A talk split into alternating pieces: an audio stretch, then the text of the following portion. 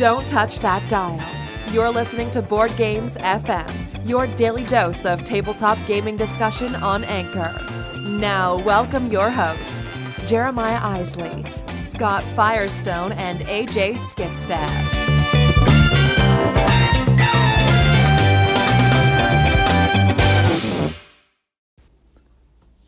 Hey there, everybody. Welcome back to Board Games FM, powered by Theology of Games. We've got a lot of information coming at you today. Uh, we want to talk about what will you play Friday from last week? What did you guys actually play? What hit the table?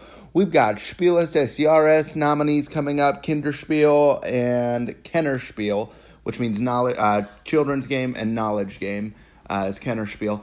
And so we've got a lot of good stuff coming up. Also, we want to talk about Edge of Darkness by AEG. Uh, the uh, what's it called? The backer kit just opened up for that, and so you can still get in on that campaign as like a last chance if you want to. We're going to talk about all these things coming up shortly. Stay tuned. It's going to be an awesome day full of a lot of good stuff. Check you later. All right, hey there, welcome back. We are talking about a lot of cool stuff today. First, let's talk about what we played over the weekend. Um, as I mentioned, I was going to be having some people over this weekend, and I did. And so I busted out all my party games. We had like the six player games J- Jamaica, Escape, Wits and Wagers, King of Tokyo, I'm the Boss, Code Names, uh, Citadels. We had them all out. We didn't know which ones we were going to play. Uh, unfortunately, the ones I wanted to hit the table did not, but I'm glad when people decide on games together and they get the ones that they want to play. I play my games a lot more often than everybody else does because they're mine, so I want people to pick the games that they want to play when they came over. They chose Codenames and Wits and Wagers. Codenames is a great game. Um, it is basically just two teams just trying to, uh, you have a five by five grid of words the code giver knows which words belong to him. Seven of them, or her, seven of them belong, or eight of them belong to one team, and nine of them belong to another team. The code giver will say a word like um, mammal, two, and then the team that's on that code giver's team will try and find those two mammals that are out there. The problem is, is maybe there were three mammals. Maybe there was a dog, a cat, and um, a lion. And so, you know, the lion might be one of the other team's words. So what they have to do is they actually have to touch the word to guess it. And if they guess the two words that are on their team, they'll put two of their icons over it. And if they accidentally guess one of the words from the other team, or worse, the assassin, uh, the game ends immediately. If they put one, if it's from the other team, they just put one of the other team's tokens on it. So the first player to get all their words, or the first team to get all their words, wins. That was a terrible description of code names because it's early morning and I'm not thinking clearly, but we got code names to the table, loved it. Um, we played three rounds of that, and then we played Wits and Wagers, which I talk about all the time on Board Games FM. It's one of my favorite party games. If you haven't checked out Wits and Wagers by North Star Games, just do it. It's a really, really great game. Um, you're gonna love it. It's a lot of fun, a lot of fun betting and and uh, questions and answering and silly questions that nobody knows the answer to, but you want to give your best guess anyways. A lot of fun. Check out Wits and Wagers. That's what I played over the weekend. What did you play? Check you later.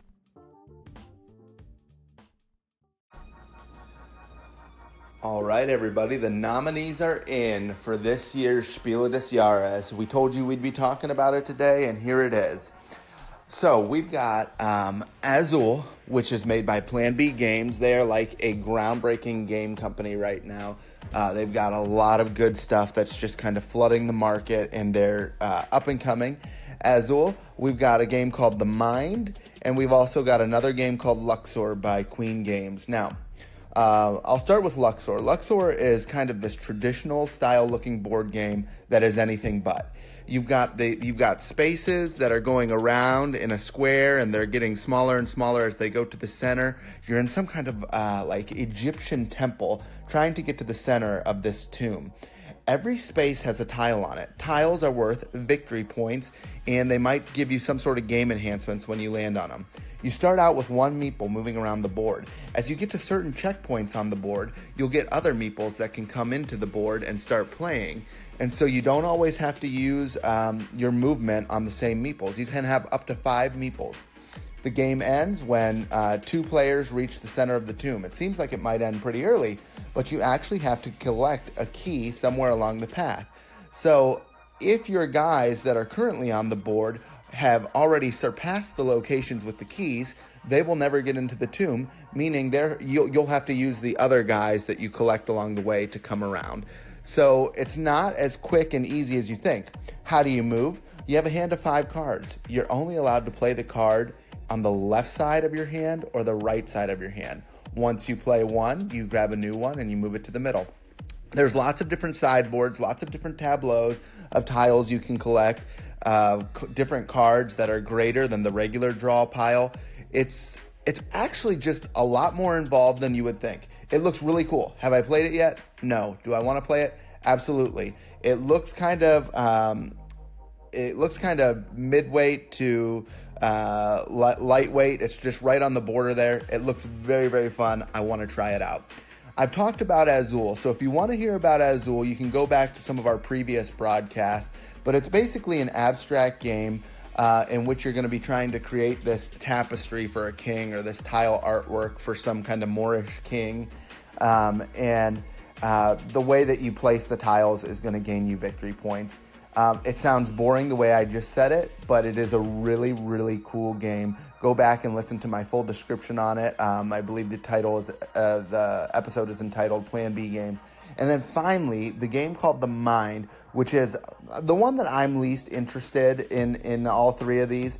It's another number game. So you've got Okie Dokie out there. Okie Dokie is that game where you're trying to build sets of numbers in ascending order. You've got Hanabi out there, which was up for Game of the Year.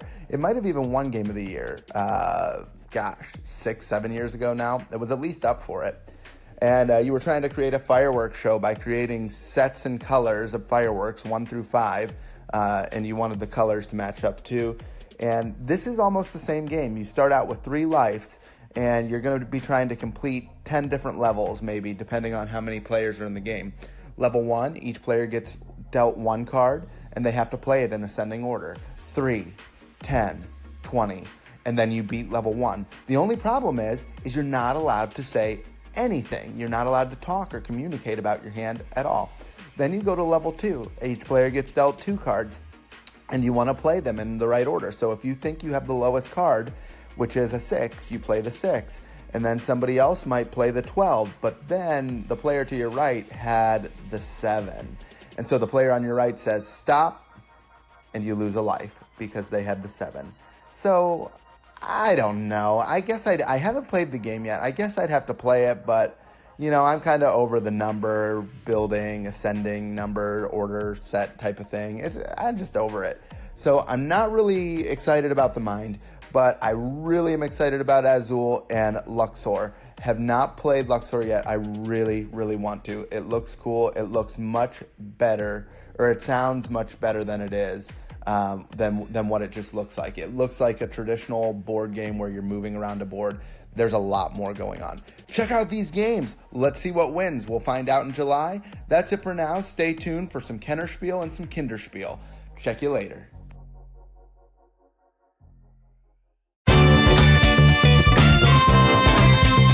You can be more than just a listener. If you're listening via the Anchor app, you can be a part of the discussion by using the voice message feature. Don't just sit on the sidelines. Download the app and join the conversation today.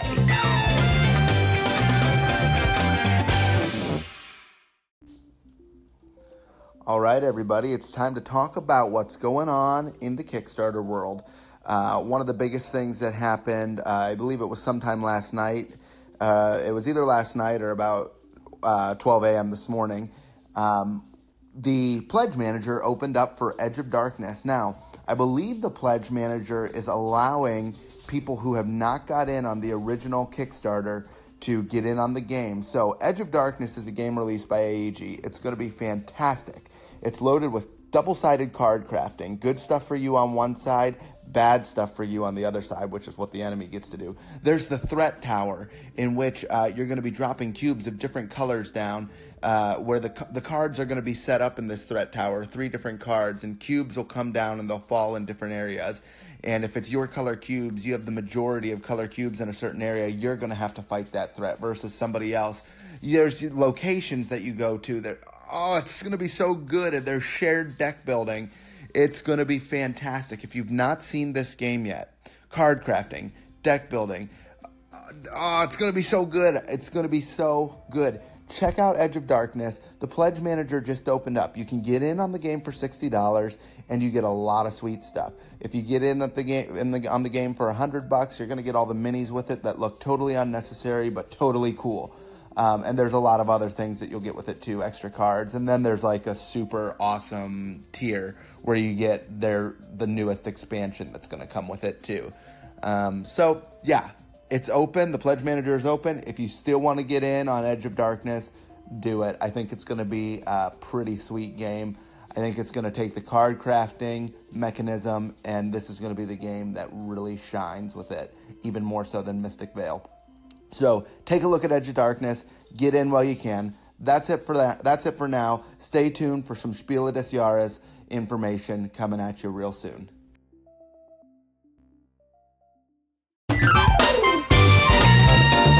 Thanks for joining us today.